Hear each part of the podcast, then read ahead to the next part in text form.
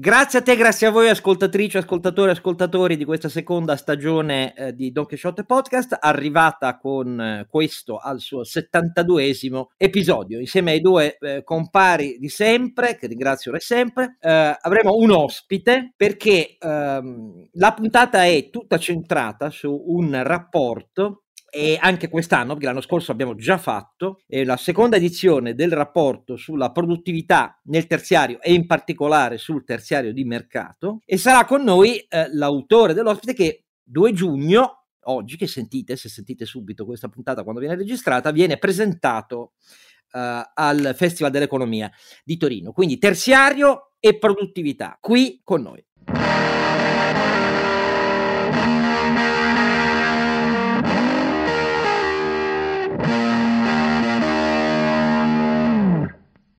Allora, eh, Oscar Giannino è sempre Don Chisciotte e insieme a lui ci sono sempre, e che Dio li benedica, eh, da una parte il nostro Sancio Panza. Renato Cifarelli. Che non lo sapete, ma è tutto felice perché ha già prenotato i biglietti l'anno prossimo per il boss, quindi finalmente ha ottemperato a questa sua missione di vita, ma siamo felici anche noi per lui. E io vi ricordo al posto suo donchisciottepodcast.it, su cui trovate tutte le nostre puntate del podcast e... Ehm, potete scrivere eh, recensioni, richieste, osservazioni critiche, eh, anche belle puntute. L'ultima, per esempio, di un ascoltatore che ha, ha, detto che non sopporta la mia cialtroneria. Tenterò eh, di parlare come sempre meno, però boh, ehm, d'accordo. E eh, oltre a Sancho abbiamo eh, Ranginante come sempre. Sì, di nome Carlo Alberto Carnevale Maffè, di fatto Horse with No Name, giusto per rimanere in ambito, se volete, rock pop. Ma no, tu sei un perfetto cavallo scavallato di quelli che poi vincono il palio anche senza fantino, questa è la tua dote naturale. Allora, con noi mh, mm, c'è uh, un ospite particolare, stante che la puntata è centrata sull'analisi di un tema Qual è questo tema? Il tema è che in un paese in cui il 75% è fatto dal terziario, cioè dai servizi, il contributo al valore aggiunto del PIL è fatto al 75% dai servizi, credere che l'industria, la manifattura in particolare, la cui produttività e il cui export è il traino della crescita italiana, da sola possa risolvere il problema di decenni di bassa crescita e produttività stagnante zero, è un'illusione. Per quanto sia brava la manifattura ad aver interiorizzato alcune lezioni sulla patrimonializzazione, la capacità di investimento, industria 4.0 e così via, da sola non ce la può fare e quindi in un paese serio i decisori pubblici e negli analisti pubblici devono concentrare il focus sul più del valore aggiunto del PIL, cioè il terziario. In questa puntata vedremo in particolare quattro punti. Partiamo da una tassonomia per spiegare a chi non lo sa cos'è davvero il terziario, distinguendo che cos'è il terziario di mercato da quello non di mercato. Secondo punto, al centro di questo report, che lo ripeto, viene presentato eh, 2 giugno al Festival dell'Economia. Eh, il secondo punto qual è? Un'analisi comparata di come è andato il terziario, in particolare quello di mercato italiano, ma anche quello non di mercato, rispetto ai maggiori competitor europei, alla Spagna, alla Francia, alla Germania, dal 2000 al 2019, in questo ventennio. Terzo motivo è, se è andato diversamente, vedrete che è andato diversamente. Da che cosa dipende in particolare? Dipende dagli asset fisici, dagli asset non fisici, dal capitale umano, eh, dal capitale finanziario investito? Quarto punto, che cosa fare e chi no, perché ci sono forti discrasie anche qui e vedrete che ci sono dei settori in cui le cose sono andate molto meglio, in particolare i servizi finanziari e i servizi professionali alle imprese e tanti altri, anche la grande distribuzione, tanti altri invece in cui no. E allora il problema è capire perché. Ecco, su questi quattro punti fondamentali, che sono l'intelaiatura di questo report, la seconda edizione del rapporto sulla produttività del terziario mercato italiano, è con noi il, uno dei redattori, uno dei coordinatori, cioè e che lo presenterà anche appunto oggi 2 giugno, eh, ed è il direttore dell'osservatorio sul terziario di Manager Italia che si è avviato alcuni anni fa e che ha grandi meriti ai nostri occhi perché produce report quantitativi di analisi ed è anche senior advisor, anche in questa veste è stato nostro ospite di Oxford Economics, cioè Emilio Rossi. Grazie di essere con noi Emilio. Grazie a te e a voi per l'invito. Buona giornata allora, a chi ci ascolta. Emilio Rossi e Carlo Alberto, eh, come vi dividete i punti? Iniziamo dal primo, spieghiamo a chi ci ascolta che cos'è davvero il terziario, quale è di mercato e quale non di mercato. Ma dunque io vorrei in, in realtà fare eh, un attimo una chiosa a quello che hai detto, eh, Oscar, se non ti dispiace. Eh, Assolutamente. perché in realtà, ehm, se guardiamo i dati eh, degli ultimi vent'anni, ma anche andando più indietro, sistematicamente, andando più indietro, ma anche agli anni 80, 90, in realtà sistematicamente il motore dell'economia italiana è il terziario. Il terziario cresce sistematicamente a parte qualche volatilità che ci può essere a qualche trimestre, ma cresce sistematicamente più della media del, del PIL nazionale. Quindi, eh, e, e, questo è in un certo senso normale in un'economia avanzata, perché il processo di terziarizzazione è un fenomeno che riguarda tutte le economie avanzate, lo riguarda anche in Italia. Il, il, quello che fa diciamo, il grosso della crescita eh, italiana anche negli ultimi vent'anni e anche nel 2020, l'anno della pandemia, eh, diciamo, quello che, che, ha, che, ha, perso di meno è il, eh, è il terziario eh, nel 2020, ma negli anni, nei decenni precedenti in realtà quello che cresce di più è il terziario, il motore dell'economia, purtroppo un, un motore lento rispetto agli altri paesi e poi lo vedremo, eh, è però il terziario quello che fa crescere l'economia. Ed è normale uno perché appunto c'è questo processo di terziarizzazione, ma due è fondamentale eh, perché eh, come dire, c'è una, eh, una, una, dimensione del, questo infatti è quello che dicevi anche tu, una dimensione del terziario che è assolutamente eh, fondamentale insomma, all'interno del paese. Quindi il, il, il vero motore del, del, paese è qui ed è forse uno degli elementi di policy eh, su cui bisognerebbe ragionare è proprio questo, ecco, l'attenzione forse eh, sproporzionata nei confronti dell'industria rispetto a quello che è invece il motore sia per dimensione che per dinamica del, dell'economia. Ecco. Fermo restando che ovviamente la, non è che la manifattura uno voglia sminuirne i meriti, la manifattura è quello che ci consente di pagare la bolletta energetica, ci consente di eh, avere un surplus di bilancia commerciale. Sa, esatto, Re, diciamo regge la bilancia dei eh, pagamenti. Eh, esatto. Questo... Esatto, quindi in questo senso è assolutamente fondamentale e anche dal punto di vista dell'innovazione, essendo eh, aperta eh, la manifattura al, alla competizione internazionale a livelli di eh, capacità competitiva decisamente elevati, altrimenti non potrebbe avere no, questo, questo, surplus di bilancia commerciale. Ehm, però insomma, ecco, non dimentichiamoci che poi la, la, crescita del paese, che non è il PIL sembra quasi una, una, una specie di, di, totem che sta lì.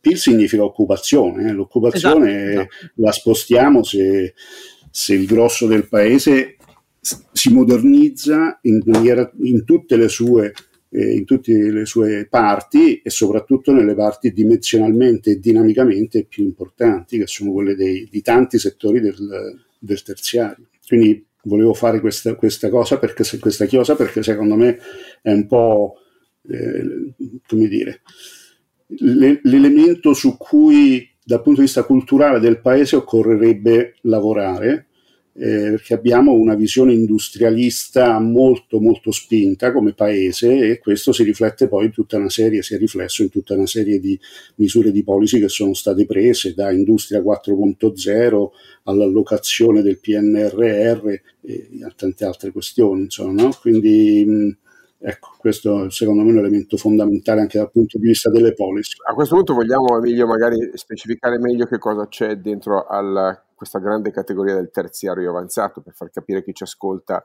quali sono i settori. Sì, allora noi abbiamo valutato, abbiamo analizzato il, terziario di mercato, quindi non soltanto quello avanzato, e quello di, il terziario di mercato per farla breve senza stare lì a, a, a fare la lista della dozzina circa di settori che ci sono, eh, sono quelli che non si rifanno, eh, che non si rifanno all'amministrazione pubblica, alla difesa, all'istruzione, eh, alla sanità e alle utilities. Ecco, tolti questi, che sono comunque mh, comparti del settore del terziario, quello che rimane eh, settore del terziario di mercato. Ecco, quindi per però il terziario di mercato, se uno pensa al 75-76% del valore aggiunto sul PIL del totale del terziario, correggimi se sbaglio, se leviamo la parte non di mercato sono comunque 55-56 Sì, parliamo di, eh. esattamente, esattamente, quindi comunque una fetta molto molto grossa, certo, è comunque il, il cuore dell'economia è lì. E com'è andata in questo 2000-2019 guardando gli altri paesi?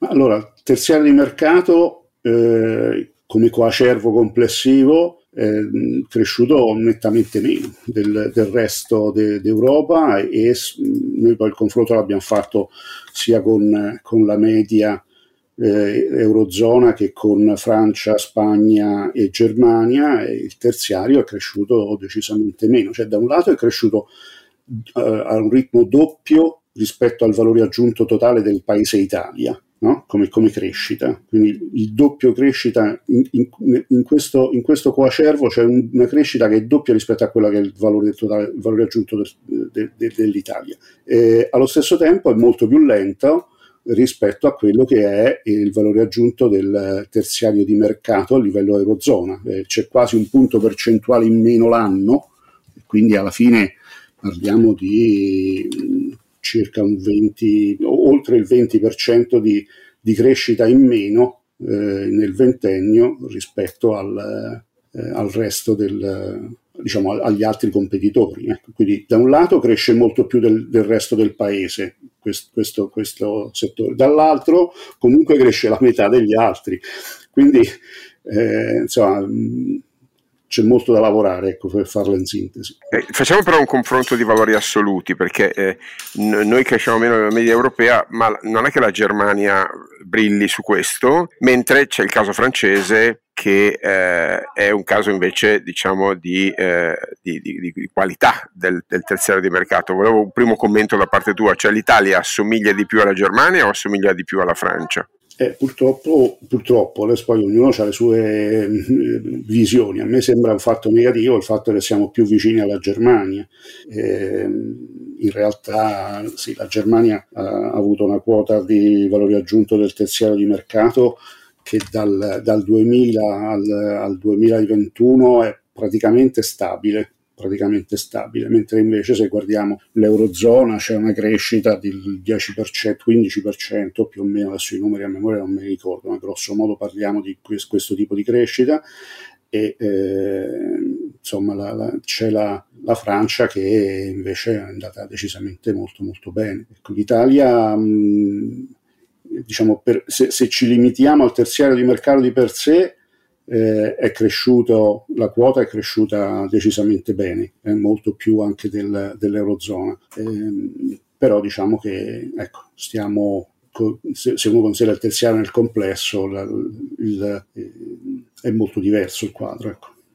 C'è anche il caso della Spagna, però, che in questi ultimi anni è cresciuta tantissima come apporto del, del terziario, in particolare del terziario di mercato. È quella che è cresciuta in maniera particolare, devo dire, la quota del terziario di mercato del, della, della, Spagna è letteralmente esplosa fino alla, alla correzione che c'è stata nel, um, eh, con la pandemia, insomma, nel 2020. Ecco. Fino a lì... Eh, letteralmente esplosa, assolutamente.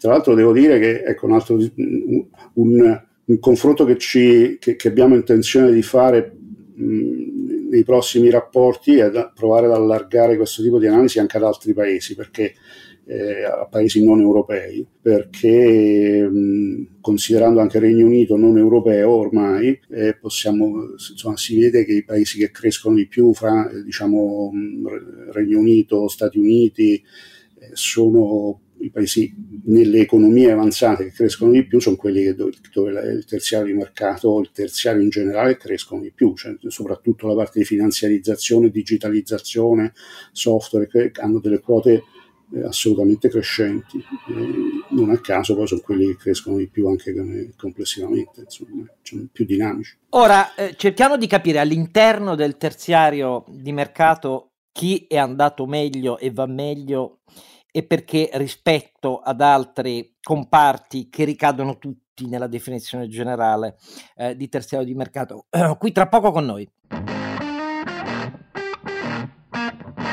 Ecco, riprendiamo allora, fatte le considerazioni generali sull'importanza assoluta del, del, terziario, spiegato il terziario di mercato rispetto al resto, e visto come siamo andati rispetto ai paesi che crescono di più attraverso il terziario, cioè la Francia e la Spagna, cerchiamo di capire adesso, in un'analisi subsettoriale, chi in questo andamento generale è andato meglio all'interno del terziario di mercato rispetto a chi è andato peggio. Poi affronteremo il problema del perché, da quello che si capisce. Allora, Emilio, chi è andato meglio in questo 2000-2019 nella, nella, rilevanza di un settore che cresce più del PIL in generale italiano eh, e che però abbiamo visto cresce meno che nei paesi che attraverso il terziario eh, più produttivo fanno più crescita di noi. Chi è andato meglio e chi è andato peggio?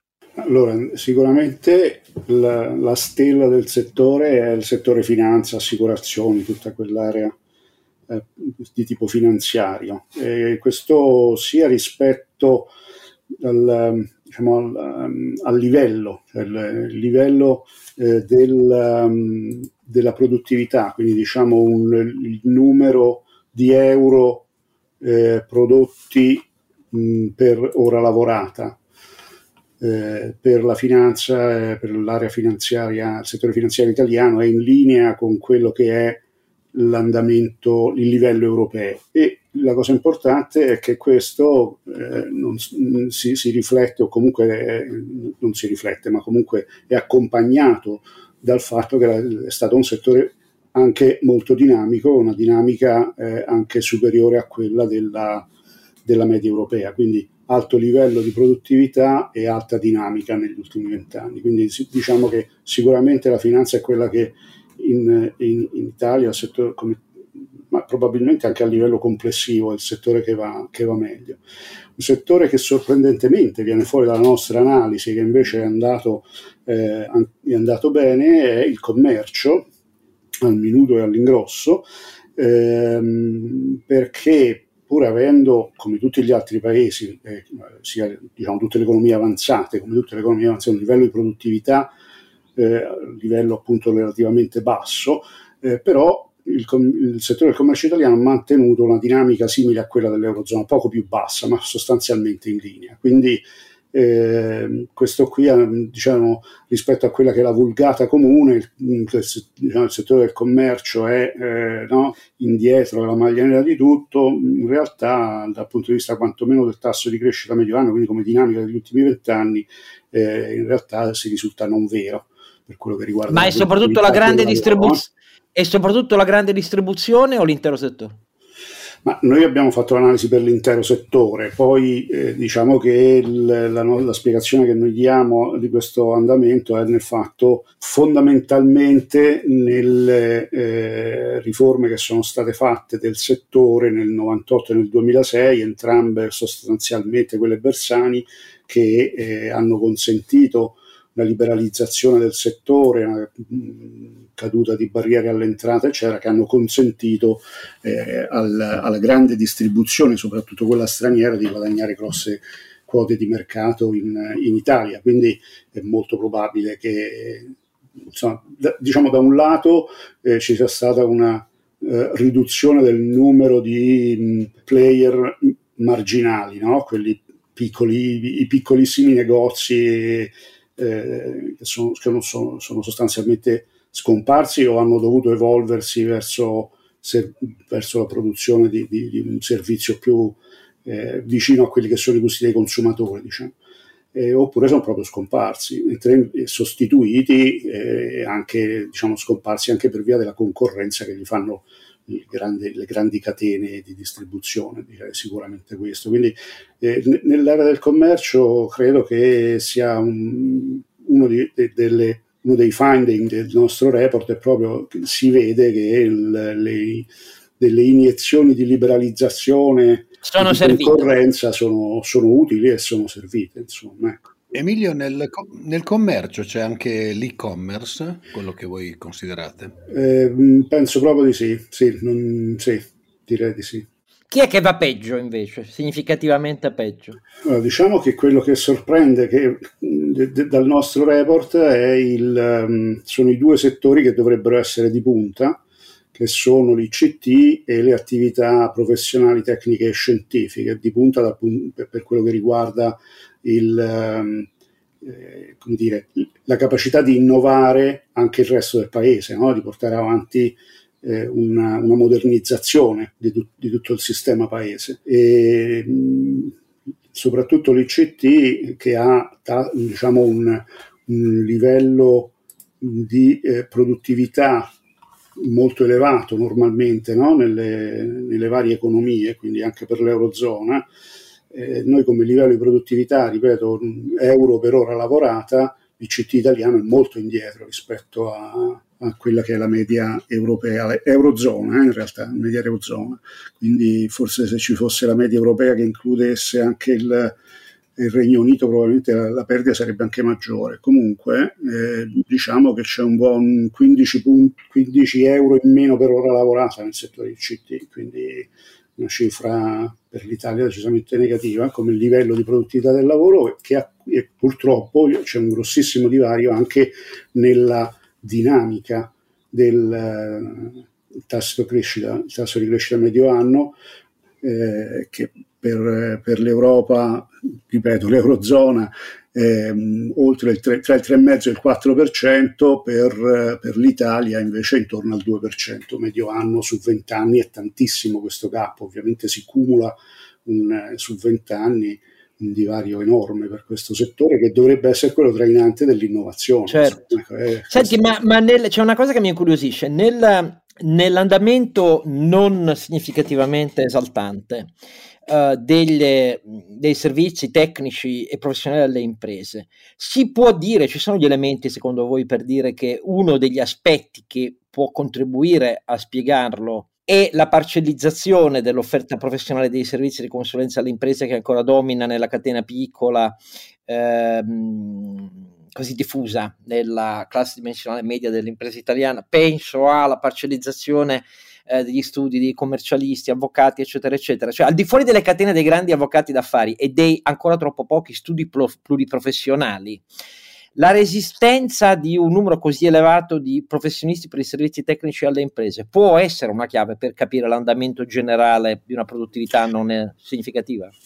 Ma guarda, questo è un settore eh, veramente un, un coacervo di talmente tanti sottosettori tanti comparti che è difficile fare un discorso ehm, come dire, di sintesi, no?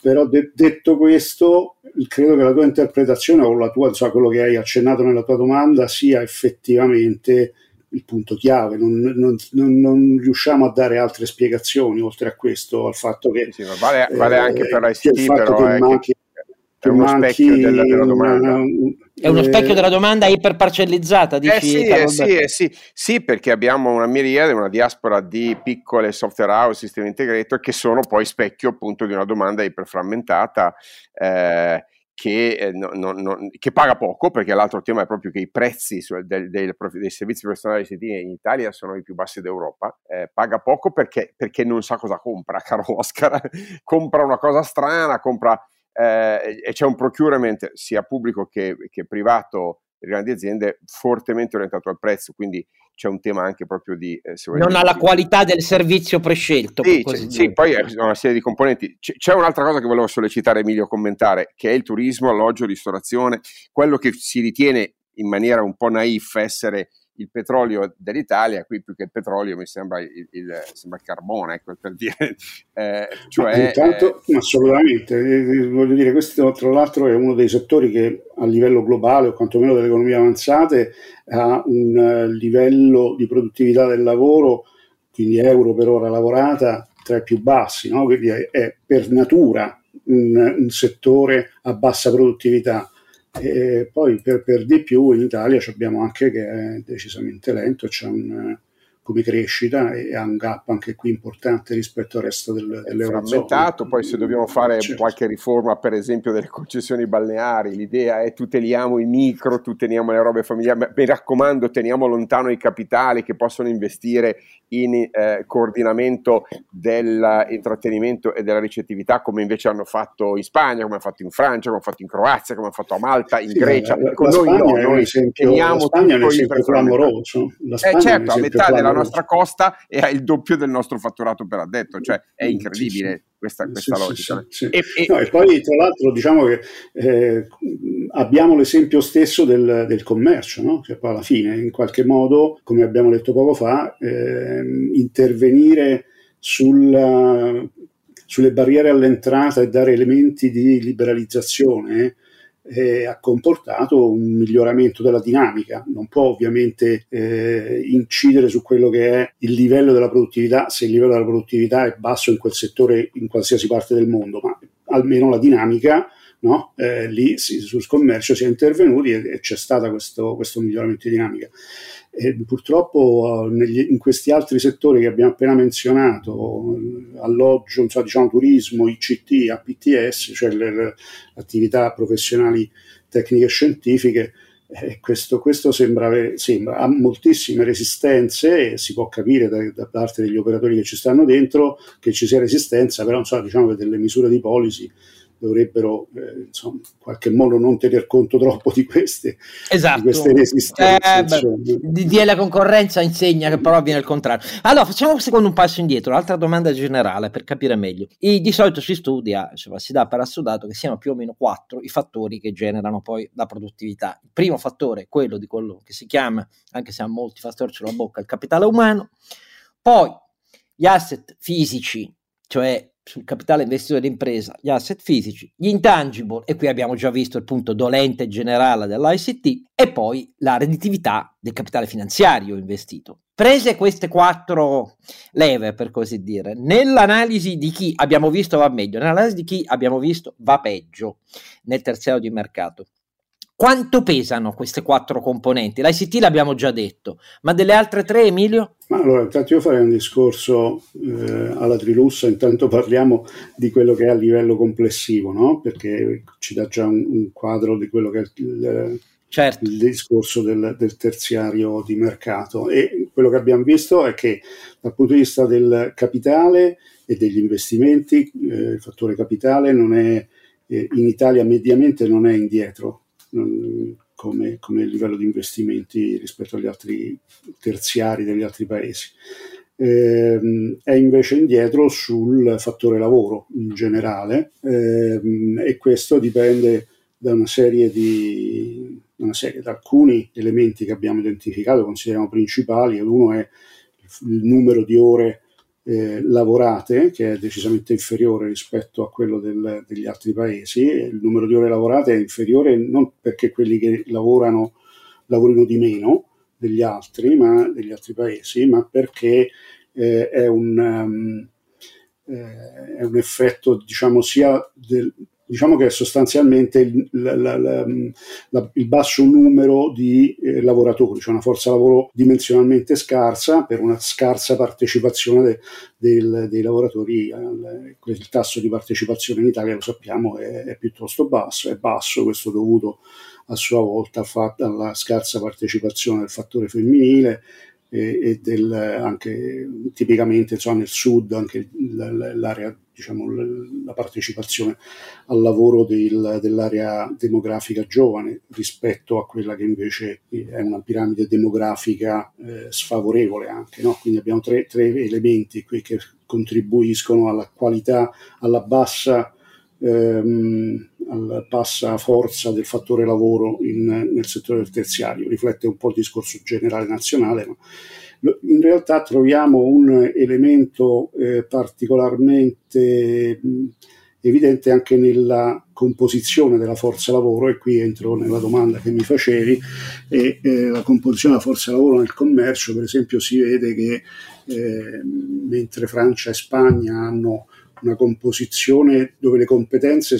sono diciamo piuttosto importanti no? eh, in Italia c'è una, una, percentuale di laureati nel commercio che è bassissima, più bassa anche di quella della Germania, che a sua volta molto, è la metà di quella della Spagna o della, o della, o della Francia. Eh, quindi c'è anche questa componente di qualità in qualche modo, quantomeno nel, nel, settore del commercio, ma poi in realtà lo ritroviamo anche nel, nel settore eh, del, dell'ICT, insomma, ecco, un po' meno vero nel settore della finanza, che poi, guarda caso, è quello che invece va, va meglio, come dicevamo poco fa. Ecco, eh, su questo elemento, pur rimanendo indietro rispetto agli altri paesi, agli altri, sì, agli altri paesi però il, la percentuale di laureati è un po' più alta rispetto a, mh, agli, altri, agli altri settori, ecco, la finanza c'era un po' più alto rispetto agli altri settori. Carlo Alberto, però qui sul problema dell'ICT cioè, c'è un problema, perché se uno vede la quantità di convegni in Italia, su cui sembra che abbiamo ingranato la quarta, che tutto va, cioè insomma i classici convegni a cui si, inventa Cola, si invita Colao, e, e, poi nella realtà dei dati, no, ma lo dico con rispetto per lui, eh, non è che lo dico per mancare di rispetto, però al di là della convegnistica del dibattito pubblico, poi i dati sono quelli che ci ha detto Emilio. Tu ci hai detto un problema innanzitutto di domanda. Siamo sicuri che sia solo un problema di domanda? No, non è solo un problema di domanda, ma insomma, direi tutto aiuta a, a rallentare l'evoluzione del settore eh, in questo paese. E infatti volevo chiedere un commento a Emilio su una bellissima analisi disaggregata della eh, domanda e dell'utilizzo, quindi la, dell'adozione di, certi, di, di un, due sottosegmenti delle tecnologie, eh, che ovviamente fanno poi il paio con il tema del capitale umano, ovvero da un lato il cloud e dall'altro l'utilizzo del big data, degli analytics, delle tecnologie di intelligenza artificiale, perché il report è molto interessante proprio su questa disaggregazione comparata, perché da una parte eh, l'Italia ha il paradosso di essere uno dei paesi a più alta percentuale di imprese che utilizzano i servizi cloud, eh, addirittura superiore alla media europea e, e di, di, di, altri comparables, in compenso è la più bassa in assoluto per la, le applicazioni eh, delle tecnologie cloud, quindi big data, analytics, AI. E la mia ipotesi, e poi chiedo a Emilio, è che il cloud in Italia è stato preso, adottato come facilitazione, come outsourcing della complessità, perché garantisce flessibilità, garantisce costi relativamente bassi, non richiede competenze, appunto, eh, promette un livello di sicurezza che nessuna piccola e media impresa da sola può garantire. Quindi è stato di fatto una eh, una conferma che le PMI non sono in grado di, di, di abbracciare la complessità. Però, eh. dici tu, se capisco, è una mera esternalizzazione. Eh, di, beh, diciamo, è quello che chiedo a Emilio, perché se vado a vedere poi cosa ci mettiamo sopra il cloud, cioè se, poi il cloud lo facciamo funzionare per, per, i suoi vantaggi, non semplicemente che siano tolti dalla cantina i server e i dischi fissi, eh, e cioè ci mettiamo sopra le capacità tipiche del cloud, quindi appunto big data, IoT, analytics e quant'altro, invece l'Italia è indietro. Lì dove invece servirebbero competenze, persone, consulenze ben pagate, l'Italia eh, ha, ha, comprato una, una, Ferrari e poi la tiene in garage. Questo è un po' il, il, il, il quadro. Non è che, Carlo Alberto, il cloud in Italia è fatto perché tutti hanno spostato l'email in cloud e quello è l'unico servizio che utilizzano. Non lo so, adesso sentiamo cosa dice Emilio, non è, non è proprio così perché sono tutta una serie di altre cose, ma è oggettivo che la quota di intangibili a, veramente ad alto valore aggiunto, che è tutti i servizi eh, elevati, quella è desolante in Italia, è desolante. Emilio. Sì, ehm, l'analisi che hai, che hai, fatto è quella che, che, emerge effettivamente dallo studio. Eh, sul cloud io credo che sia in realtà un utilizzo che va eh, anche oltre quello che è il, il discorso delle, delle mail. Credo che sia adottato anche dalle, soprattutto dalle medio-grandi imprese e questo sposta la media e mh, mm, la sposta verso l'alto ovviamente perché quelle sono in grado di spendere no? e di mettere in sicurezza una quantità di dati interni che cioè, non, le piccole e medie se lo sognano. E, mh, mm, comunque lì resta il fatto che l'Italia, o meglio diciamo che questo settore italiano performa per quello che riguarda i servizi cloud meglio della media europea e meglio degli altri tre paesi con cui abbiamo fatto il confronto, ma parecchio meglio, di parecchi punti. Quindi lì sembrerebbe che effettivamente la sensibilità da parte delle imprese nei confronti dell'utilizzo del cloud ci sia. No?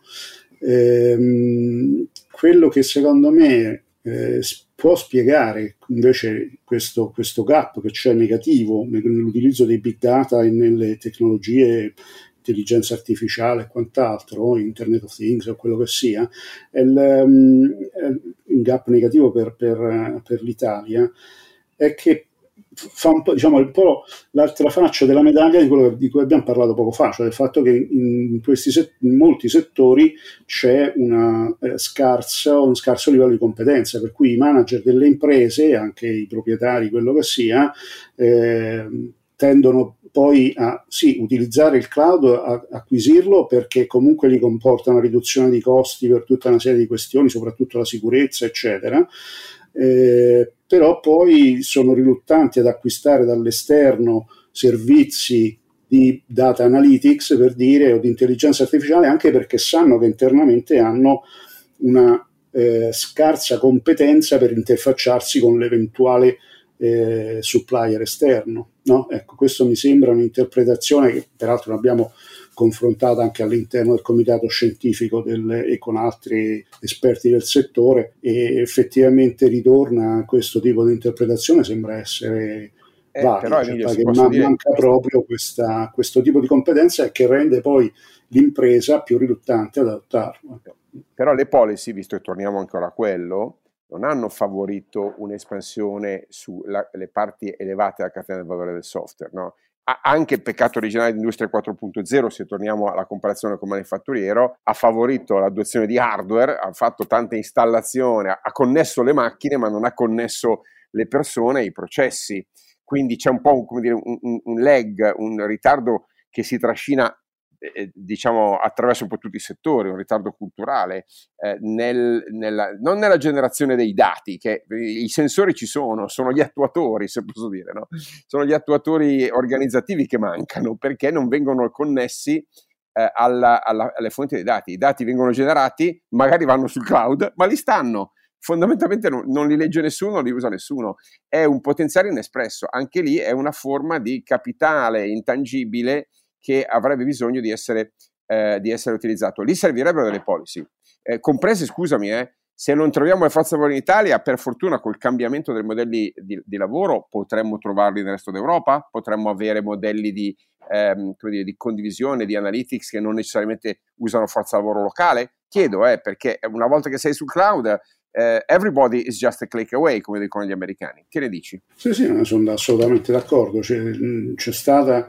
Ma, eh, sì, ci rifacciamo un po' a quello che era il discorso originario, no? che, originario, quello all'inizio della conversazione della cultura industrialista che, che, è presente, che, è presente, nel paese, che quindi ha trascurato questi aspetti, eh, questi aspetti nel, nell'ultimo decennio, insomma, perché poi questo tipo di problematica chiaramente si riferisce non a vent'anni fa, quando le questioni di cloud e big data ancora erano forse agli albori o forse non c'erano nemmeno. È una questione abbass- relativamente recente, diciamo l'ultimo decennio, e le policy rif- hanno riflesso questa, questa cultura appunto industrialista di spingere verso l'investimento in macchinari invece certo. che in, in, competenze. Quindi, se posso eh, invece eh, dire, tema... il, um, tu se tieni, ecco. Sì, esatto, se posso invece a controprova, siccome il settore finanziario delle banche è stato sottoposto a disciplina europea, perché lì invece non c'è stata una disciplina nazionale, no? disciplina europea, open banking, PSD2, eh, diciamo compliance con le regole europee, ristrutturazione del capitale, modelli di risk management, Lì lo vedi sì, c'è stata anche una gestione no, del, della, della, concentrazione del settore. Certo, c'è, c'è, c'è, c'è consolidamento. Però, insomma, assolutamente. Eh, si, si, è passati attraverso importanti riforme della governance, sì, oggettivamente. Sì, insomma, lì, lì non, è, non, è, semplicemente un tema di liberalizzazione, è proprio che no, la convergenza eh, lentissima verso un modello di Unione Bancaria Europea con degli standard stabiliti da Francoforte e non da Roma qualche cosa sta, sta, sta evidenziando, cioè le, la buona performance sì, del, eh, del, settore finanziario, secondo me è anche lì che non soltanto sui processi organizzativi, ma sulle tecnologie sottostanti, l'azione armonizzatrice e standardizzatrice di Francoforte si è vista, non so se, se sei d'accordo. Sì, sì, sì, sì, sì no, è una delle cose che abbiamo scritto nel rap, assolutamente. Oh, però io faccio un'ultima domanda a tutti e tre. Eh, Emilio, poi Carlo Alberto e poi Renato. Se capisco bene, a netto della, dell'ultima considerazione di Carlo Alberto che dice ci vorrebbe per esempio uno spazio di mercato unico comune del lavoro europeo, i mercati del lavoro restano frammentati a livello nazionale per previdenza, diritti, legislazione, obblighi, eccetera. Però lo facessimo almeno sull'area delle specializzazioni avanzate che possono lavorare in smart eh, sull'area ICT e digitale sarebbe un passo avanti. Sperimentare quanto volete, ma sarebbe una primaria di applicazione di un mercato a regole davvero comuni, con ognuno che poi si tiene nel proprio paese per rispondere subito all'obiezione: ah, come si fa con la previdenza? Ognuno si può tenere la propria nel proprio paese, però un mercato con un contratto unico europeo sperimentale per questo tipo di lavoro. E questa è una suggestione europea, ne siamo noi tre tutti fortemente convinti. Ma al di là di questo, però, Emilio, Carlo Alberto e Renato, quello che abbiamo indicato oggi, che ho capito del rapporto, è che se guardiamo i punti deboli del terziario di mercato, cioè essenzialmente A capitale umano, B ICT, gli interventi sono di lunga durata eh, per risolverli, o mi sbaglio, o c'è qualcosa che i, le policy subito potrebbero capire e fare, Emilio? Ma le policy vanno fatte subito perché comunque impiegano un po' di tempo per eh, rivelare gli effetti, no? per, poi concretamente. Quindi ehm, la bacchetta magica nei confronti di problemi che si sono stratificati nel corso di 10 o 20 anni non esiste quella bacchetta magica. Io credo che l'elemento fondamentale che andrebbe introdotto tramite misure di policy è una maggiore eh, formazione, una, diciamo, una capacità del paese di formare veramente eh, all'utilizzo delle tecnologie più avanzate eh, una quantità, una, una quota importante della forza lavoro. Ecco, secondo me questo qui, io non, eh. non ti so dire in che modo esattamente si possa no, fare, no, immagino, no. E spero, immagino e spero che una collaborazione tra istituti di ricerca tipo CNR, Enea, università, cose di questo genere, siano, potrebbero potenzialmente essere in grado no? di, di dare questa spinta, però ecco, queste sono cose che possono queste alleanze, questa tipologia di, di, di, orientamento di queste grosse istituzioni eh, al miglioramento della qualità della forza lavoro è una cosa che si può fare soltanto se, ori- se eh, so. dalle policy. Eh, Però poi Emilio ci vuole una sensibilità dei partiti per una riforma complessiva dei percorsi della qualità dell'offerta sì. formativa pubblica fatta per chi, pessimista di te. Eh, perché chi la scuola la frequenta, non per chi la scuola ci lavora. Che, eh, questa roba è... una questione di sensibilità proprio del paese, dei, dei, dei cioè, nostri pensate su, pensate su questo come abbiamo come abbiamo detto più volte, è un paese iperindustrialista e, e non si rende conto che l'industria da solo è un quarto del PIL. Però se andiamo a vedere l'attenzione dei partiti prevalente nel settore, per esempio, del commercio, come per eh, le concessioni sono i balneari, per il commercio e la difesa delle eh, licenze degli ambulanti, eh, non quello di cui abbiamo parlato oggi, Carlo Alberto. Quindi hai voglia a dire ci pensa l'Europa, eh, la cultura media dei partiti e delle politiche italiane, che poi i governi, per quanto dicano in Parlamento, i, i provvedimenti glieli smontano, come è avvenuto nel DDL concorrenza. Carlo Alberto, tu che dici? Dico che abbiamo sbagliato anche le policy, le poche che abbiamo fatto. Ti faccio due esempi: la, la sindrome dell'idraulico polacco e la famosa campagna per il rientro dei cervelli.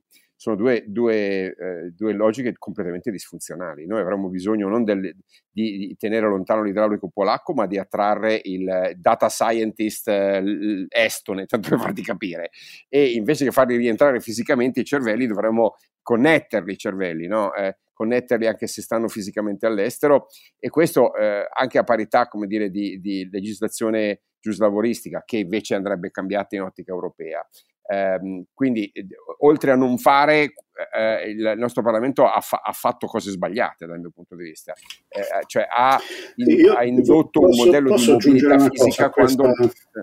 Prego Emilio. Scusa se ti, se, perché mi, mi, è venuto in mente questo, questo esempio. Eh, il tema è anche eh, attrarre le grandi imprese che sono in grado, sono in grado no? di, di, sviluppare questo tipo di, eh, di expertise, di conoscenza. Eh, invece per, di temerle. Eh, io faccio l'esempio di un giovane laureato cattolica, alla Cattolica che ho aiutato a fare la, la, la sua tesi, si è laureato bene, e adesso fa il data scientist per la Google in Polonia.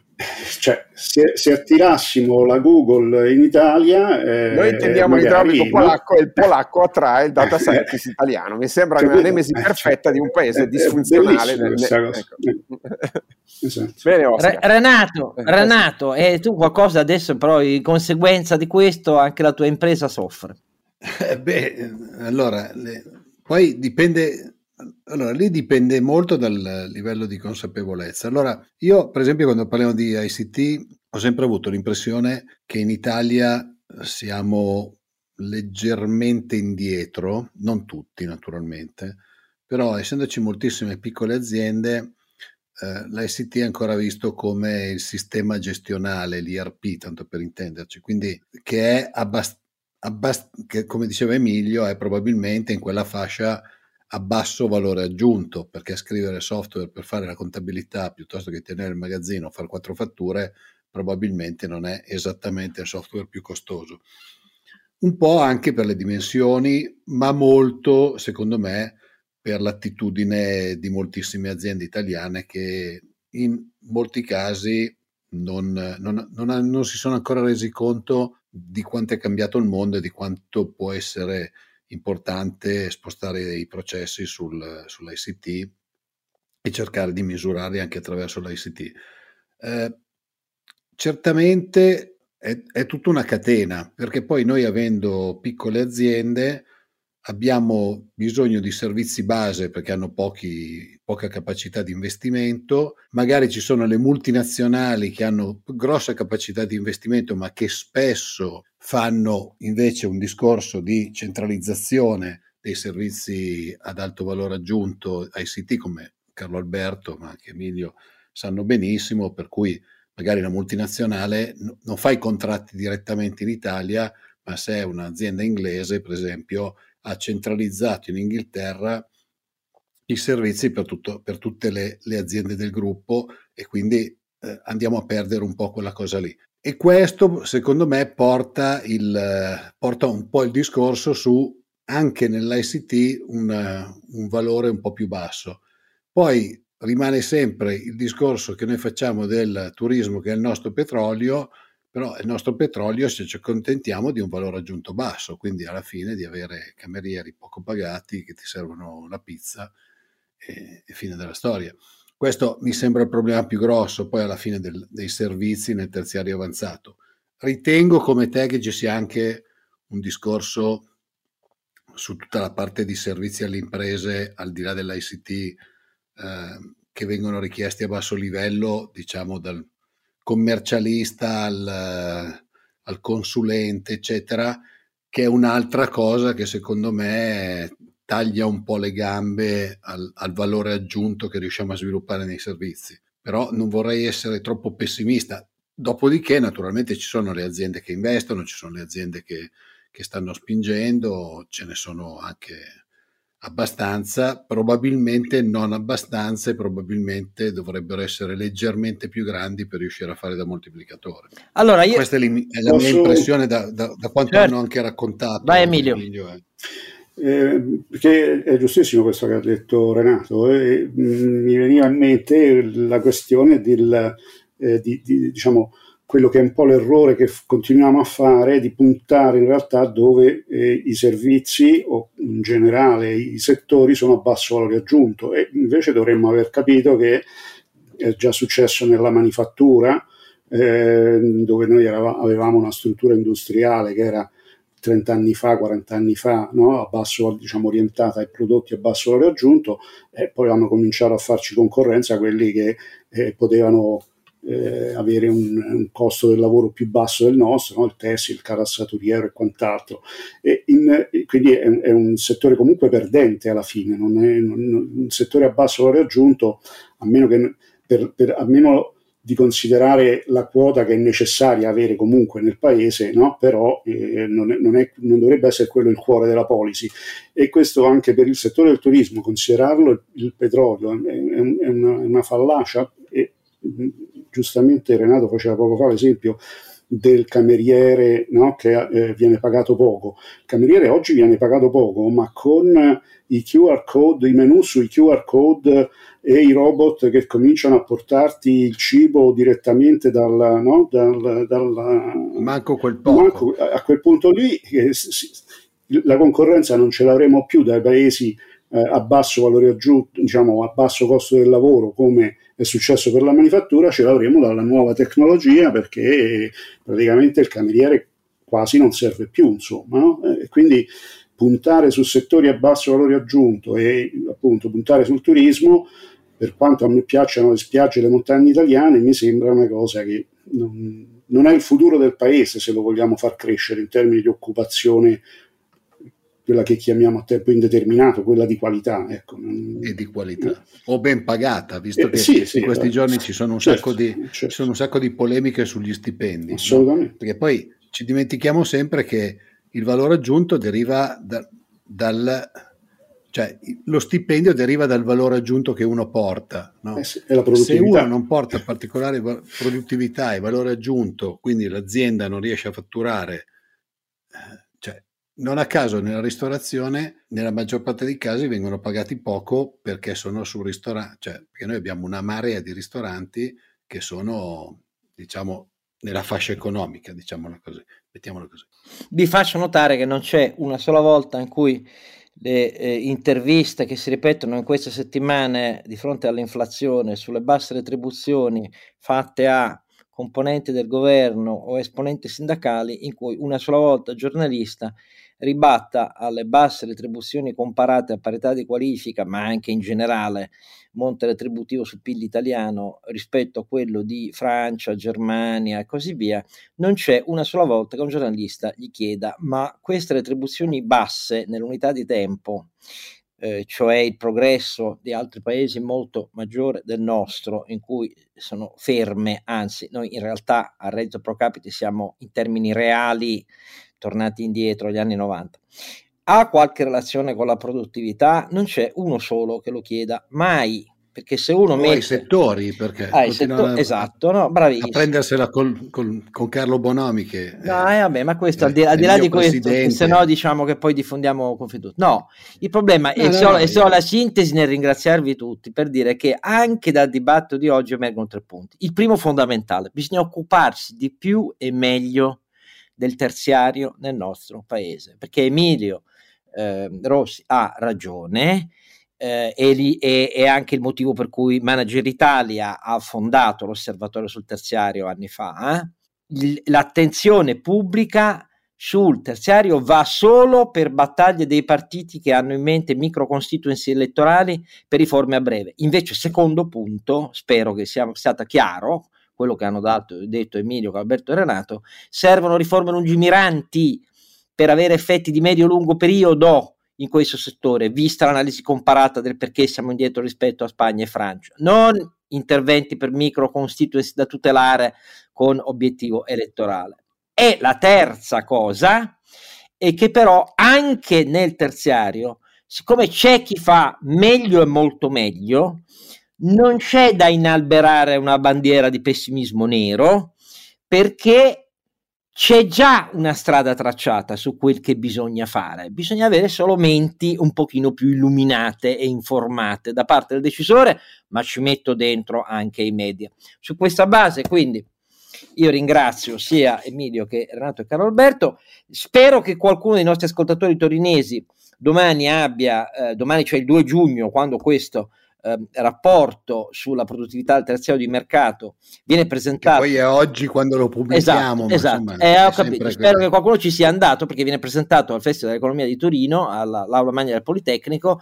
e lo presenta alle 15.30 lo presentano proprio Carlo Alberto, Mario Mantovani, che è il presidente di Manager Italia, Andrea Cerrato, perché chi non lo conoscesse, è un prestigioso economista italiano che però insegna economia e economia del lavoro a Berkeley in California, e Gregorio De Felice che è Chief Economist eh, di Intesa San Paolo. E detto tutto questo, grazie a voi tutti, l'appuntamento per chi ci ascolta è al prossimo, cioè al 73 episodio di questa seconda stagione di Don Chisciotte Podcast. Grazie a tutti. Grazie a te e a voi.